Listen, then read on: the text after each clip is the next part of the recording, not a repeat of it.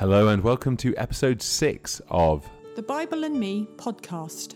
This episode is hosted by Nigel Watts, and our guest today is Dr. Andrew Bannister, noted Christian author, apologist, itinerant preacher, and doctor of Islamic studies. The Bible and Me podcast is a series of exciting, informative interviews with influential men and women of faith, sharing their exciting stories and transformative testimonies of how God's Word has impacted their daily lives. I'm really thrilled to have Dr. Andy Bannister with us this morning. Andy is the director of the Solas Center for Public Christianity, as well as being an adjunct speaker for Ravi Zacharias International Ministries. Andy speaks and teaches regularly throughout the UK, uh, in Canada and the States and the wider world, uh, from churches to universities, business forums, television and radio, he regularly addresses audiences of both Christians and those of all faiths and none on issues relating to faith, culture, politics, and society. Uh, Andy, it's great to have you on the program. Great to uh, be with you, Nigel. Looking forward to our conversation. So, Andy, how did you come to be a follower of Jesus? That's a great question, and uh, like every follower of Jesus, I love uh, love answering that. So, my story, um, Nigel, is I was raised in a Christian home. Had well, actually have. They're still alive. Two wonderful Christian parents, and I grew up in a sort of medium-sized Baptist church uh, in South London. Uh, but like many with that kind of background, uh, it was really my parents' faith, and it wasn't really my faith. And so I think there comes a point where you have to make that decision for yourself to say, "Yep, Jesus is the person I want to follow. And for me, that happened when I was about 13, sort of going on 14 from, from memory. And it was on a youth camp. I can still remember where it was. It was uh, I'd gone away with, a, with the Bible class I was part of. Uh, we were camping uh, on the hills overlooking uh, Hastings down on the south coast. And actually, I can remember it was a dark and stormy night, like all good stories begin. and uh, I forget what the youth, who the youth pastor was that night. I've forgotten his face or who, who he was. Forgotten exactly what he preached on. But I can remember that being the moment where I really felt the Lord saying, "Right, are you going to make this your own, or is just going to be mum and dad's thing?" And that was the moment I kind of went, "Yes." And uh, went forward, gave my life to Christ. And then probably it took about another two or three years to kind of work through I think what that meant. I think a lot of Christian kids, again, go through this period. It, it can take a while to, to bed down and you really figure out what this uh, discipleship thing looks like. But yeah, that, that was me, raised in a Christian home and uh, gave my gave my life to Christ as a, as a teenager. And um, kind of one addition to that, I, I want to say actually, you know, one of the things I struggled with as a young Christian, particularly my kind of early twenties, was going along to events where you know the kind of spectacular testimony would be pre- presented. Right, you know, you're nodding. We've all heard these. You know, here's the granny murdering, drug smuggling, former you know psychopathic folk music fan, and uh, you know meets Jesus powerfully, and everything is is is transformed. I remember sitting there going, oh gosh, I wish I had a testimony like that. and it took me a while to work out that actually, those of us who've gone through my kind of journey, and there are lots of us, probably people listening to this this podcast, you are, I am, as much a trophy of grace as the former drug murdering, drug ad- addicted, granny murdering psychopath. Um, because there are lots of people raised in Christian homes who are no longer following Jesus. My siblings, my brother and sister would be in that in that category. One's an atheist, one's an agnostic. Mm. So that tells me that just because you're raised that way, that doesn't mean you've got some cheaper testimony. It is just as dramatic, and it could just as easily have worked out some other way. Wonderful, wonderful. You know, it's so interesting. Um, in those formative years 12, 13, 14, I know that was very significant in my own life as well. Um, was, were you actually challenged uh, um, to make a decision at that event? Can you remember at Hastings, or was it just uh, you know were you sort of called forward, or was there, there was an invitation to follow hmm. Christ? Mm. Was there some direct uh, um, it's funny, isn't it, to go? I realise at the grand old age of forty-four, to go, the memory's not what it is. But I, what I vaguely remember is I can remember there was a sort of invitation yeah. um, to, to, to, choose, and I think there's something powerful about about that, about both being forced to make that decision, um, but also you know encouraging people to make that decision. By forced, I don't mean sort of manipulating into it. I simply mean that I think when you look at the Gospels and you look who Jesus is he's he's divisive. We forget this as, as, as Christians. Jesus said, I've come to divide, you know, families from one another, mums and dads and siblings and whatever. Not because he himself does that, it's just the decision that you have to come to. Is he who he claimed to be. And in fact, one of my favourite moments in the Gospels is where you know Jesus turns to his disciples there, you know, right in the middle of Mark's Gospel is where that you know we, the earliest account of that, and, and says, "Who do you say? Who do the crowd say that I am?" And the disciples give all these various answers: John the Baptist, Elijah, and you know whatever. And I imagine the disciples having a bit of a laugh and go, "Oh yeah, Jesus, you never believe it." Know, some bloke in you know Cana of Galilee thinks she thinks you're Moses. Jesus goes, I can imagine Jesus going, "Yeah, yeah, yeah, very funny, very funny." Oh, um, who do you say that I am? And of course, that's the moment where all the disciples fall silent. There's lots of embarrassed, sort of, you know, shuffling of feet, I imagine. And then finally, it's only Peter has the courage, remember, to stand up and go, Well, you're the Christ, you're the Messiah.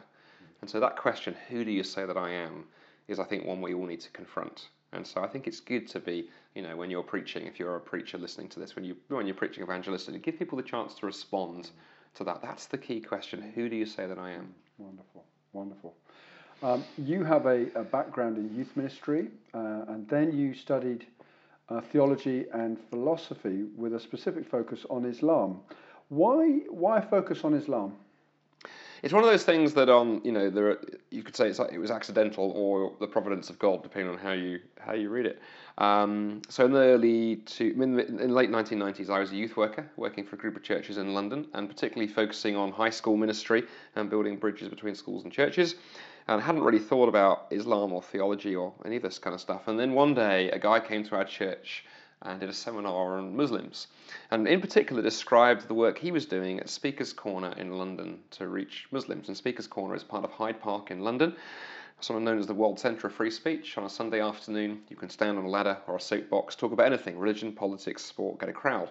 And Jay was getting was using it as a platform to preach to hundreds of Muslims because Muslims were going there to preach Islam. So we got talking after his seminar, and he said to me, Well, why don't you come to Speaker's Corner next week and see what we do? So I thought, Sounds a fair enough idea. Turned up at Marble Arch Tube Station the following Sunday to be met by Jay with two step ladders. I said, Well, why have you brought two? He went, Well, one's for you.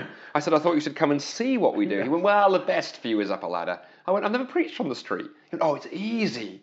I went, I've never talked to a Muslim. He went, Oh, they're lovely.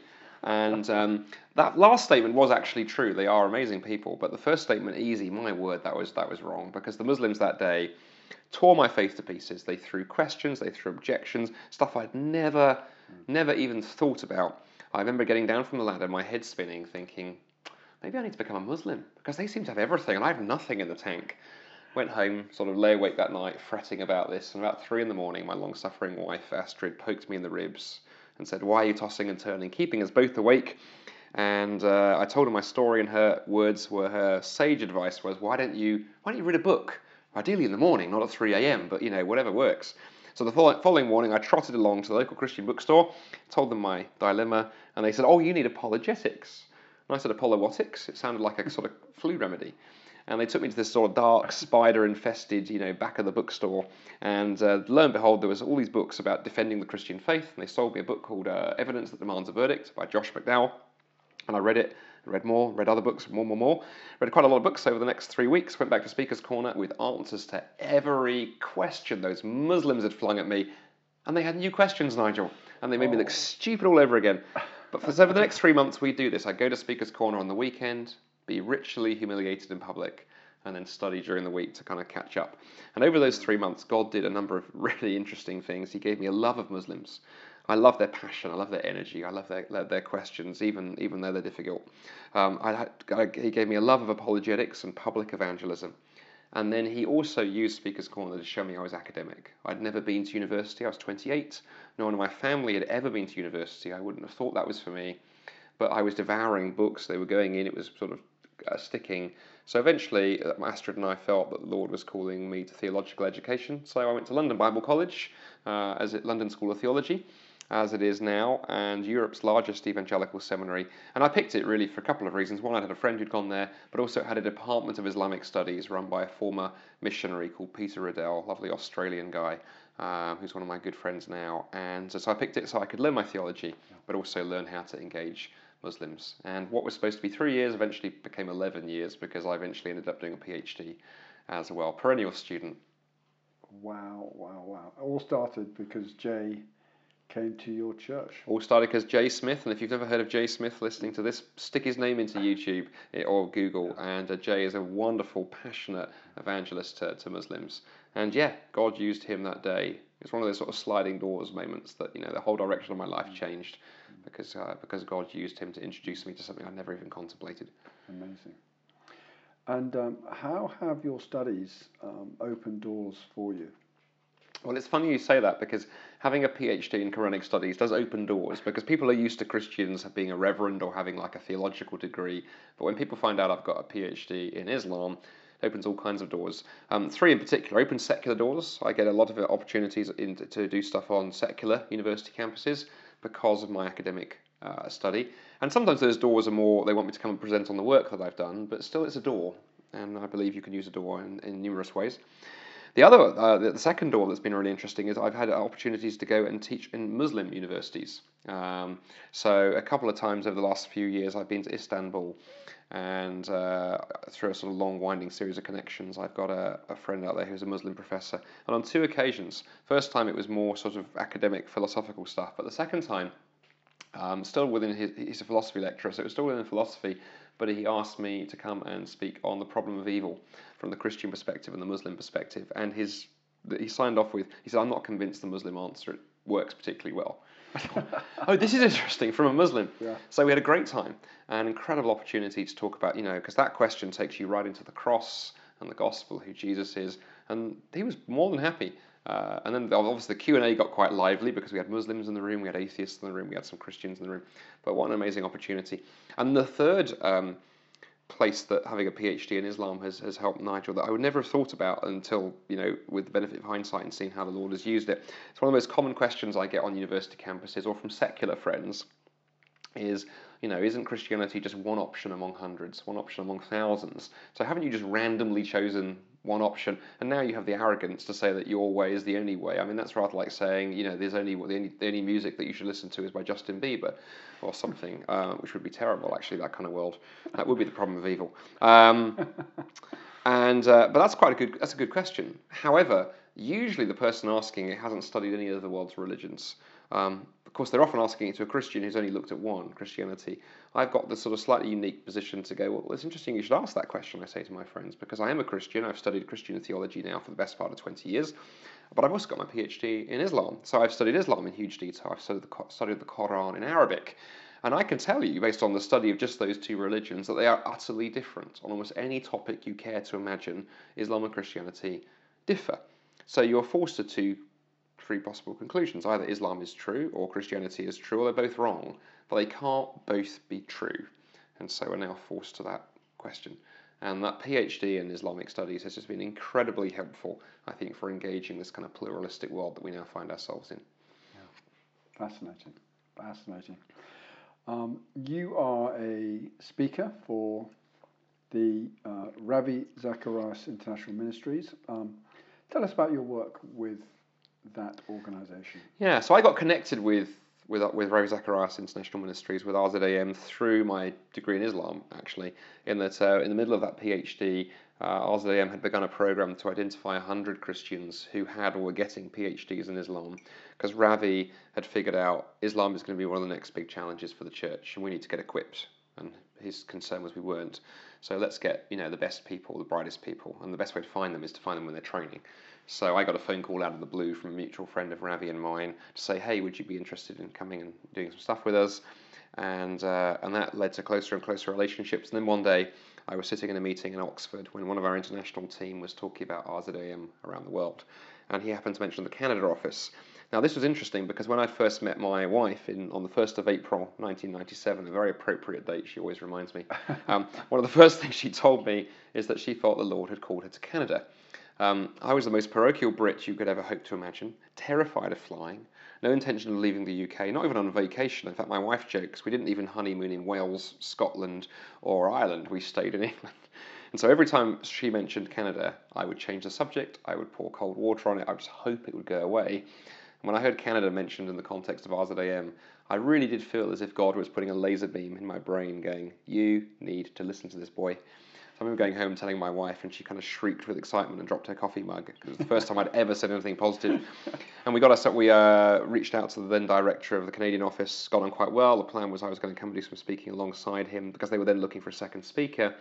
And then six weeks after we made that connection, he decided he would, he'd quit and went off to become a pastor. And so now they were looking for a main voice. And so in 2010, we went out to Canada to be the Canadian uh, lead team for the, um, the Canadian lead for the um, ministry out there. And for those who don't know Ravi's ministry that well, basically the little catchphrase we use at RZIM is helping the thinker believe and the believer think. So it's evangelism and it's training. We want to engage uh, people who have honest questions about Christianity. You know, there are a lot of uh, atheists, skeptics, Muslims, people of other faiths who would give you a good reason why they're not a Christian. They have a genuine question. How do we take those questions seriously and show them that actually there are good answers uh, to those questions, and those answers point to Jesus uh, invariably most of the time. So, how can we engage the thinking skeptic? And at the same time, how can we equip Christians to be more thoughtful in their faith so they can do the same? And the great thing about apologetics, you can do it at a very academic level. Like, I mean, I've done a PhD, but you don't have to have a PhD. You can just learn to be able to engage people's questions so that when you're talking to your friend at the pub, work, next door neighbour, they say, oh, you know, what about? And you go, oh, that's a great question. Let me, let me help you think about that. So that's what we do at. Brilliant. And your your time in Canada, how would you characterise the time that you were there in Canada? You were there six years. Six years, absolutely incredible, really, because in those six years, um, I mean, firstly, living abroad is always amazing um, because you see a whole different culture and a whole different perspective on your own. You also get a huge insight into how global God's family is because it's easy to be quite parochial as a Christian, just see, you know, my church or my denomination or even, you know, British Christianity for those of us in this country. But to get a whole different perspective on a different country and what, what God's doing there is amazing. And then just the incredible doors that the Lord opened. I mean, I spoke in you know, dozens of universities, business settings, um, about a year and a half ago, a friend and I did a, did an event in Canada's second largest mosque. So two of us Christians, two Muslim imams, and we uh, took two topic, uh, four topics that evening that we both we all presented on. Then we had Q and A, and the Q and A went for four and a half hours, forty-two questions, and there were about a thousand people in the audience, of which maybe about three hundred were Christians, the other seven hundred were Muslims.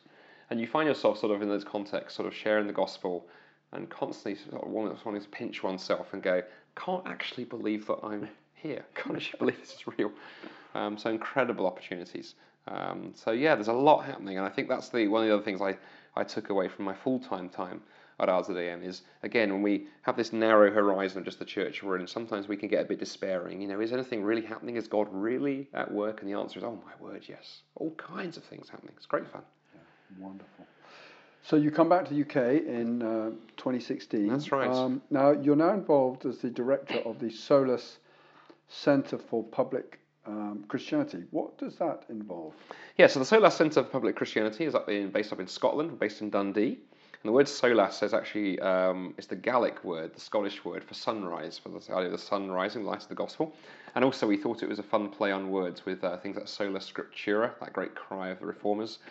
Um, and RZM actually helped plant um, Solas about just over six years ago. And in some ways, it's a sort of Scottish version of RZM. It's attempting to take the gospel into the public square, so to the universities, pubs, restaurants, business settings, anywhere where we can find a hearing to talk about the big questions of life and show how the gospel and Jesus answer them. And at the same time, we want to equip Christians to do the same thing. And the phrase we use actually, we don't use the word apologetics because we find a lot of people are quite confused what it means. So the phrase we use at SOLAS is persuasive evangelism. And I find that's more compelling because I like to say to Christians, what would you prefer? Would you, pers- would you prefer to engage in unpersuasive evangelism or persuasive evangelism? And most people say, well, I, I think the latter sounds more interesting. Well, great, that's what we call apologetics. And it's just simply teaching people to do, you know, to engage with uh, their friends, to share Jesus in a way that engages the head uh, you know, excites the, uh, sets the heart on fire and captures the imagination. And I think if you can if you can reach the heart, the mind, and the imagination, mm. uh, you're a good way to, to getting people excited mm. about the gospel. Mm. So that's what we're doing up there in Scotland. And I say Scotland, it's sort of the last year or so, it's sort of gone nuts really, because out of Scotland it's spread across England and everywhere. So my last year has been incredibly busy. In fact, you know, it's fun. You know, we're sitting here recording this down in Cornwall, but then two weeks ago, you and I were both up in Scotland at an event up there that we were both at. So to go, it's been a busy, a busy wee while. It has. And and what is the spiritual temperature in Scotland? Would you say? Well, uh, overall, I guess I, you'd characterise it by saying fairly cold. In the, the Scottish society is fairly secular. It secularised incredibly quickly. Actually, I mean Scotland for you know for a long time was you know considered sort of famous kind of bastion of Christianity. You know, churches everywhere. In terms of the missionary movement, you know, the Edinburgh, the Edinburgh Conference and and so forth. And then almost, almost overnight, it seems a lot of that was shed uh, off.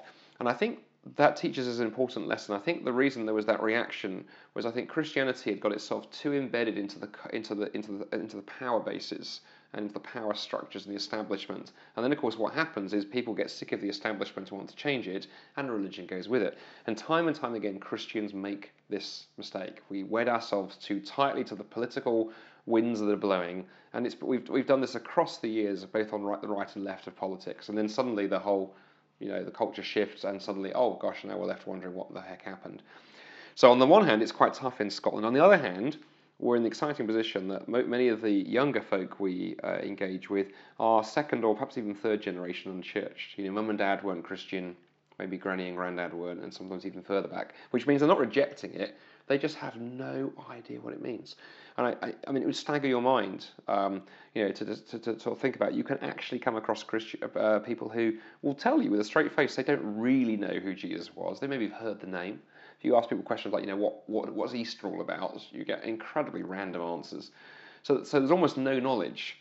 Now that's an opportunity because think about the early Christians in the book of Acts. That was the culture into which they preached the gospel, and it took off like wildfire. So the gospel works, but we need to do some rethinking. Because often in our, in our, evangelism, we assume the people we're talking to are, are biblically literate, and they're not which means you can't throw words around like you know sin, for example, or the scriptures say, or whatever, because people go, what, what, what, what does that word mean? Um, you know, Christians are very fond of speaking this sort of, you know, the, the whole kind of language of Zion thing that we we joke around and go. We do need to think about how we how we don't change what we believe. We don't water the gospel down, but we do think about how do we engage with people who don't know any of these reference points. Mm. But we've done it before, so we can do it again. Yeah. Wonderful. Wonderful. Um, you've written two books. I um, have. An oral formulaic study of the Quran and also The Atheist Who Didn't Exist, yes. which sounds very interesting. Um, tell us about these books. So two very different different books. In fact, I can't imagine two more different books actually. so um, the first one is based on my academic work, and very simply, in my PhD, I developed some computerized, some computer software for analyzing the Quran linguistically to sort of see if we could discover the building blocks by which it was put together. And the reason that's significant, Muslims believe that the Quran came directly from heaven with no human in- intervention. So they believe the Quran sits there and on, from eternity on tablets of stone next to Allah, written by God Himself. And then uh, when Muhammad started preaching and teaching in 610 AD, the angel Gabriel brings that revelation down and sort of pipes it through Muhammad, you know, to the first Muslims. So there's no human involvement. Now, if that argument held held up, if the if you could show the Quran had no human involvement, of course you've got a miracle, and Islam is validated. It's my thesis that you can see human fingerprints everywhere, and so that book is the academic demonstration of actually we can show we can show the tools and the methods and the techniques that Muhammad used to construct the Quran. It's got human fingerprints everywhere. Um, mm. So that was the, the academic work. And um, on the one hand, it's controversial. On the other hand, you can get away with saying things in academia that, you know, if you say in a more popular form, people get more annoyed about. And I've had some fascinating conversations with Muslims over the years that I was mentioning earlier, to, uh, you know, Turkey. And one of the first trips I did to that to the to the university in Istanbul that I've spoken at a couple of times. It's interesting. After the seminar, we were walking across the cafeteria for lunch, and I got talking to uh, to a master's student there who'd, who'd come to hear me that, uh, that morning. And he happened to mention, he said, he said, Andy, you mentioned in the seminar that your what you've just spoken about, you know, the philosophy you've just talked us through, wasn't what your PhD was on. What was your PhD on? So I sort of made a sort of sort of general sort of comment about what I did, and he asked a follow up question. And I again, I sort of was a bit gently, and he asked more and more and more. Basically, he teased it out of me, and finally, I thought, "Oh, blow it, let's go for it. If I'm going to die, let's at least, you know, uh, go down in a blaze of glory." And uh, but what was interesting, he wasn't offended. He got more and more interested. And after I'd spent about 15 minutes finally mapping out what I'd done and the conclusions I'd drawn, he looked at me thoughtfully when he said, "This is really interesting." He said, "I've been questioning Islam for a long time. Many of us are. We don't say it very loudly, but many of us are." And he said, "You, you have put your finger and fleshed out." I think a few things I've noticed in the text of the Quran. This is really interesting. I need to get hold of your book. So I thought, well, that's really, really interesting. So it was never, it wasn't designed in one sense to be an apologetic book, but it has apologetic implications. So hmm. that's that book. Hmm.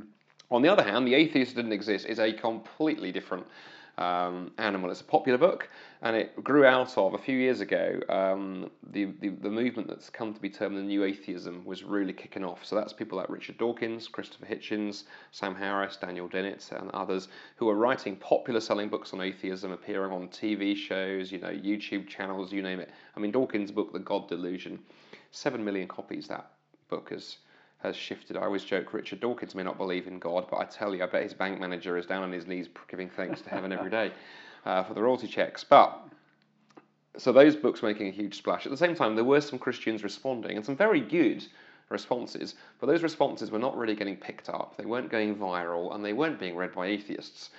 And so I began sort of sort of exploring around why, and I largely came to the conclusion because they're boring with all due respect to some of my friends, I mean, Christians can write quite boring books that are, you know, philosophically brilliant, but not the most entertaining uh, read. I mean, that's been true throughout church history. I mean, let's face it, no one reads Calvin's Institutes for a laugh.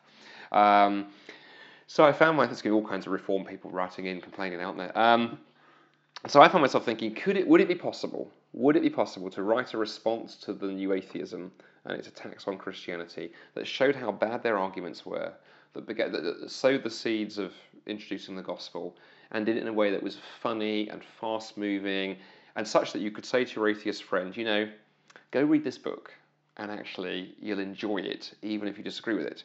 And that turned into The Atheist Didn't Exist, and people can find that on Amazon, or you can go to the website, theatheistwhodidn'texist.com, get a free chapter there. And I've been amazed uh, and encouraged, Nigel, how God has used it. I mean, one of my I've got many stories. My all, I think my all-time favourite was at a conference about a year or so ago. Uh, met a gentleman there who came up to me after I'd spoken, um, introduced himself, thanked me for the book, and then told me this, this, the story that had led him to come and speak to me. He said a few months before his family had organised a kind of family reunion. They'd got all the different generations of the family. They'd rented a kind of villa thing in France and gone there for a, for a couple of weeks. And he said his sister was among those who came. And he said, he said my sister, he said, was was an atheist, former Christian, left wing, Marxist, um, lesbian. I forget there was one or two other labels in there. Hated Christians and everything they stood for. One day she noticed this book he's reading. He's reading The Atheist Didn't Exist. And she said, Oh, what's that? And with sort of fear and trepidation, he told her. And she just grabbed it off and went, Oh, load of rubbish, probably. Flicks it open. And apparently, in like 15 seconds, is chortling out loud at some joke I'd put in there. So she went, Can I, can I borrow this? And he went, Well, yeah, I guess so. Well, 36 hours she returns having read the whole thing. She's like, this is really good. So can you get me a couple of copies for my friends? There's a couple of people I want to read this. And then he said that we started having a deeper conversation about some of the stuff that was covered in the book. And he said to me, he said, look, he said, I just want to thank you because for 30 years, there hasn't even been the chink of a glint of light in the door.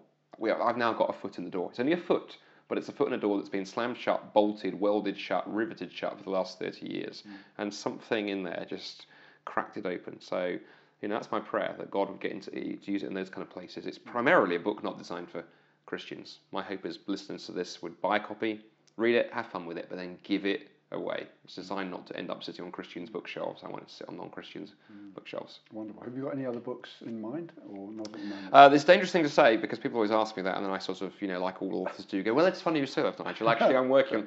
Uh, Yes, I've got a few in the uh, um, in the works, and if my uh, literary agent were listening to this, he would be chortling into his coffee, going, "Yeah, and can you crack, crack on and finish them?" One of the challenges about being an itinerant kind of speaker is you're always on the road, always speaking, and actually the writing time.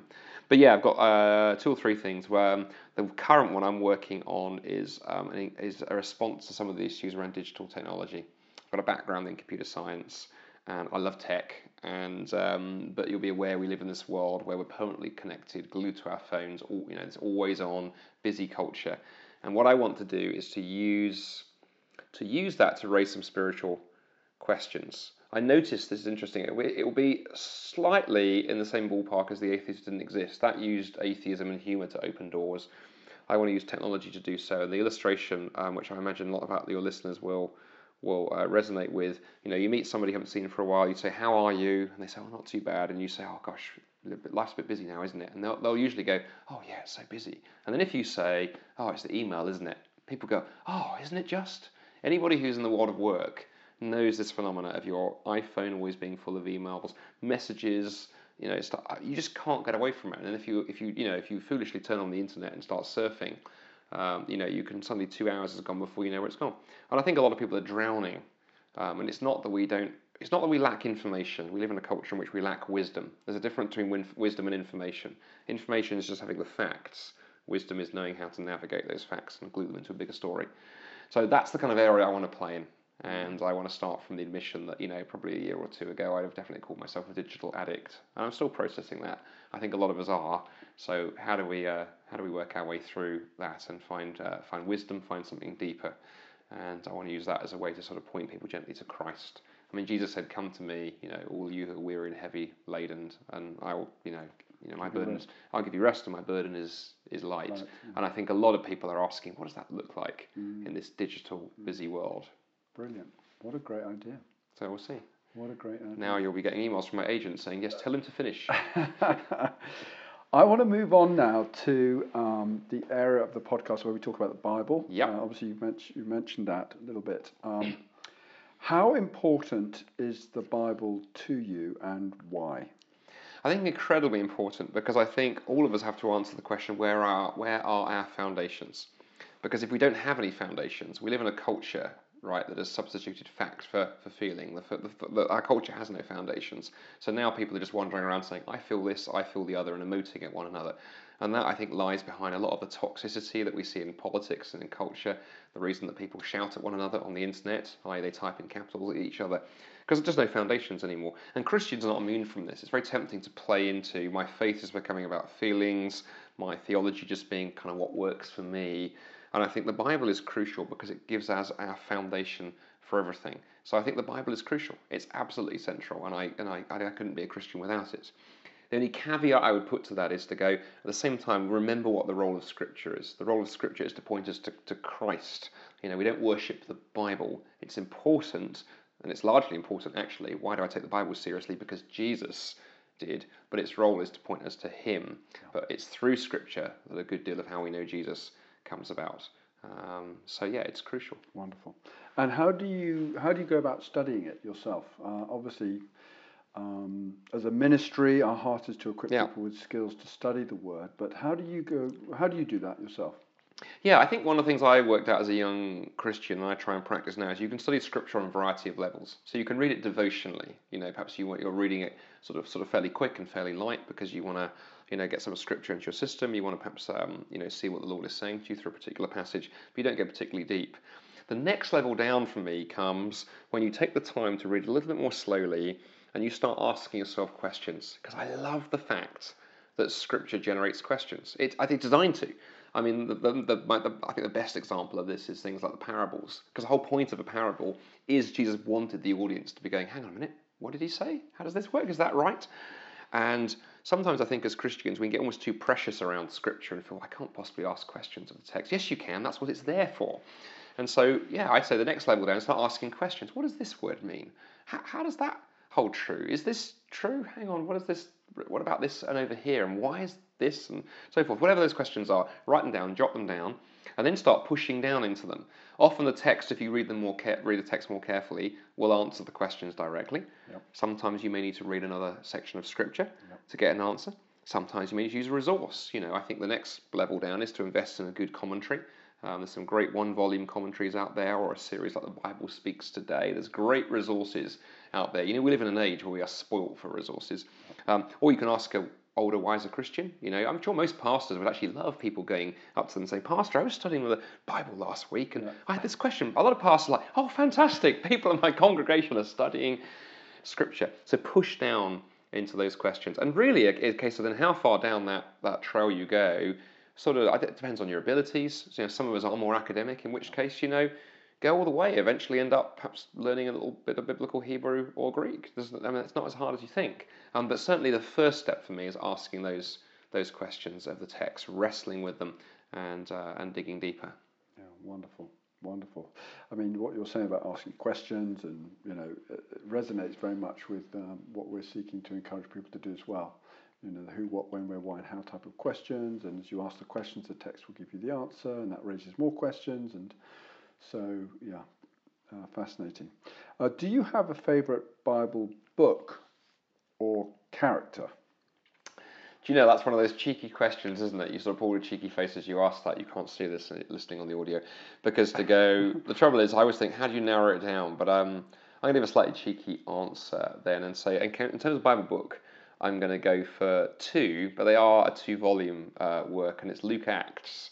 And so, uh, you know, Luke, the physician who accompanied Paul on some of his travels, wrote a two volume work, right? He wrote the third gospel, and he also wrote the book of Acts. And the thing I love about Luke, Luke was a very careful historian. If you read the, read the first four verses of chapter one of Luke's gospel, he tells you what he does. He talks about going out and uh, you know assembling sources, looking at what other people had written, interviewing eyewitnesses. And actually, if you compare what Luke puts to those first four verses of his gospel with the introduction to lots of other Greco-Roman biographies, there's a very similar introduction in the Greco-Roman world. So basically, Paul, uh, Luke rather, is using uh, a, a sort of form of words that the audience and the culture would understand. He's basically saying, I'm a historian, I've checked this out carefully. And then he gives us this carefully researched, carefully constructed, you know, life of Jesus based on you know impeccable eyewitness detail. And then of course we push on into the book of Acts, and he doesn't just end then with the with the crucifixion and the resurrection. He then rolls the story on, and we discover what happens in the life of the early church. And the book of Acts, as a young Christian, I absolutely loved it. It is a cracking read because it's just so exciting. Like every page you turn, there's something happening. There's arrests and persecutions, and Stephen gets stoned, and like one moment you're thinking, oh, it's all over, it's a disaster, and the next page, you know, the church kind of pushes on. And you really get this kind of sense of the electrifyingly exciting times those first Christians must have been living in and seeing God do amazing stuff. And the Jesus movement explode out from Jerusalem to become not just this group of 120, but to become, you know, thousands and then tens of thousands. And then, you know, within 300 years, it had become 50% of the Roman Empire. And Luke has the beginning of that story. Mm. And um, and the other thing I mentioned eyewitnesses, of course, there's little fun bits in, in, in Luke. Like if you've never noticed this, for those at home listening to this, look for the point about halfway through the book of Acts where he suddenly switches from the from into the into the first person we, the we passages. And uh, commentators on the text will tell you that's because the most likely scenario, that's the point at which that was where he was with Paul on his uh, on his journeys, and so he's no longer he's no longer relying on eyewitness testimony. He is the eyewitness mm. testimony, and it's beautiful. It's fun when you suddenly notice the the switch. We did this, we did the other. Mm. Wonderful. So Luke Acts. Wonderful. And and for those of you that want to get into the book of Luke or Acts, we have got as a ministry two great studies. Uh, the one on Luke is called The Call to Follow Jesus, and the one on Acts is The Holy Spirit Unleashed in You. Great studies, and um, You'll be they're 13 weeks long, and you'll be doing sort of 15 to 20 minutes a day home study for six days of the week. But um, yeah, so just uh, there's some resources there if you want to get into that. Um, what about a favorite Bible character?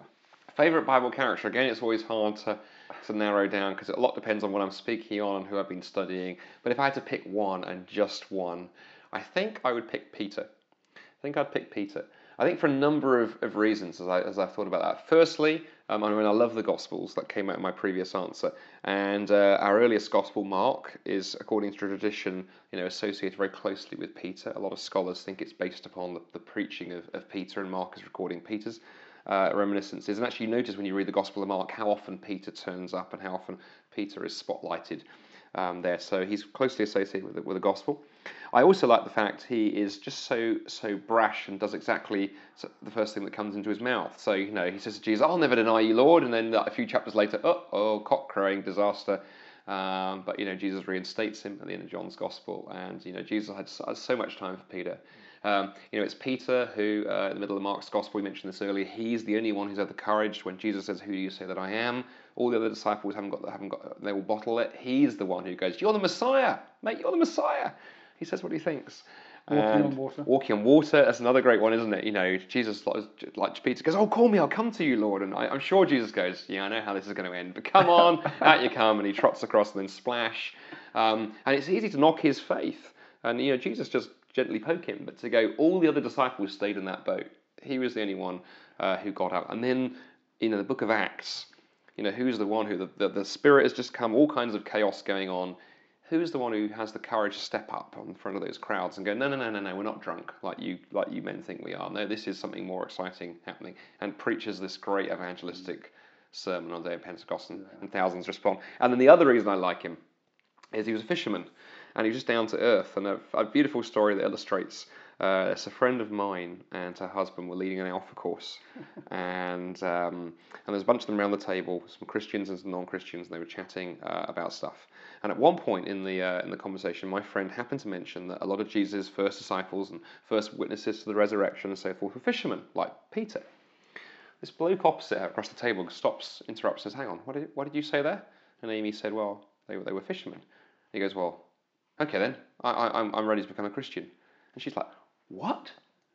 And he says, Well, I come from a family of fishermen. So my dad was a fisherman, my grandfather, great grandfather were fishermen. I know fishermen. You can't, you don't mess with fishermen. They're like the most down to earth, straight down the line people you will ever meet. If Jesus convinced fishermen that he was who he claimed to be, then that's it. I'm, I'm in. I remember sort of telling this story to a group of us and going, that probably counts as one of the most unusual conversion stories ever, and Peter's right at the heart of it. So I love Peter. Oh, He's great. Fantastic, fantastic. And um, just to sort of by way of conclusion, really, do you have a favourite Bible verse? Well, gosh, that's even harder, and I'm going to be cheeky. I'm going to give you two. I can say I'm an apologist. We can never give single answers. I like to give two perspectives so people can think. Um, first one will be Philippians 1, verse 6. He who has begun a good work in you will carry it on to completion in the day of Christ Jesus. I love that verse for two reasons. Um, firstly, when I became a Christian in my teens, one of the first crises of faith I had uh, well, not so much crisis of faith, but certainly in terms of you know understanding my faith was okay. I've got this golden ticket to heaven. That was the, like the Willy Wonka's golden ticket. That was probably sort of way I kind of viewed becoming a Christian. Um, but I'm going to live for another. I mean, I'm only what 15 now. I might live for another 40 years. I'd be really old. Um, surely the best thing that could happen is the number 13 bus to Peckham turn up, squash me flat, so I'm going to be with Jesus now. I mean, what's, a, what's the point of all these decades? What a waste. And of course, I missed something important, which is the Christian life and discipleship. And I think as the church, we don't talk about that enough. At times we preach a lot for conversion, but I don't always think we capture people's imagination about discipleship. And of course, Philippians gets right into this that process of the Christian life of becoming more and more like the image of Jesus. And sometimes it's easy and sometimes it's tough because God has to, you know, knock bits off us.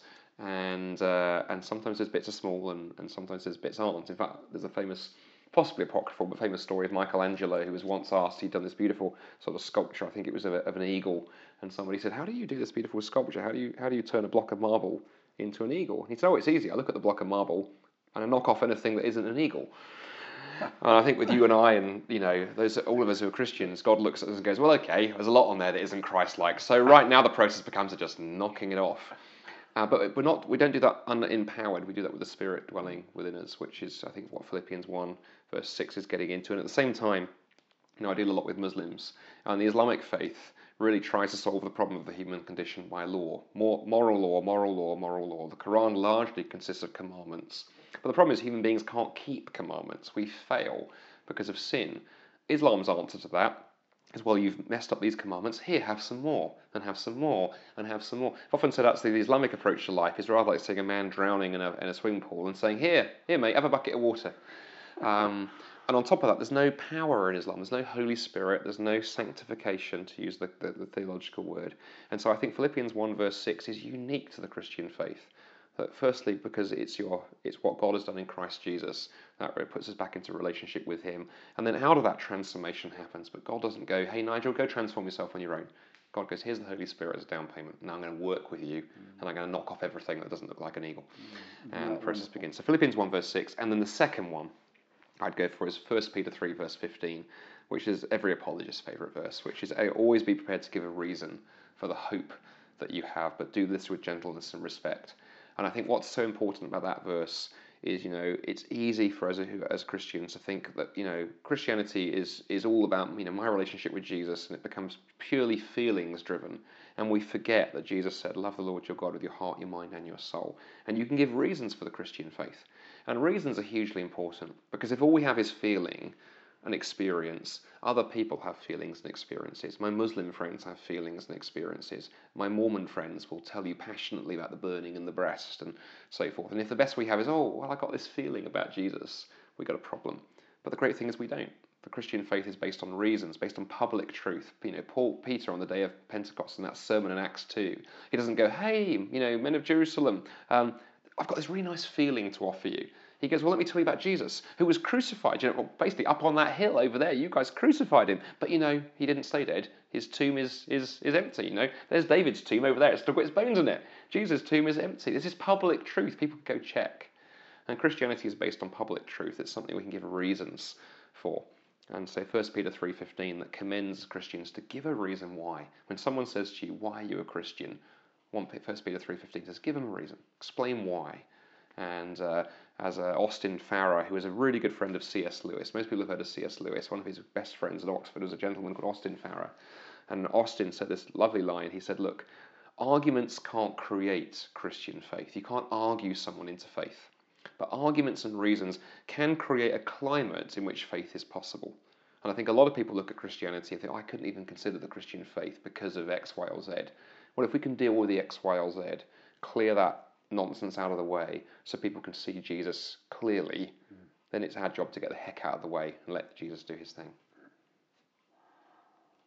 Andy, it has been a real privilege to been speak great. Thank you. with you. Um, I think uh, I would love to, you know, spend many hours talking to you and maybe asking you some questions myself. but uh, you know, really pray um, that God would continue to use you mightily, actually, at this time. And, thank you. Uh, thank you for the investment that you have made over the years in your studying and, and clearly the gifts that the Lord has given you. And uh, just uh, it's been a privilege. So thank you so much for being on the program. Well, thanks for the uh, invitation. It's been great talking with you.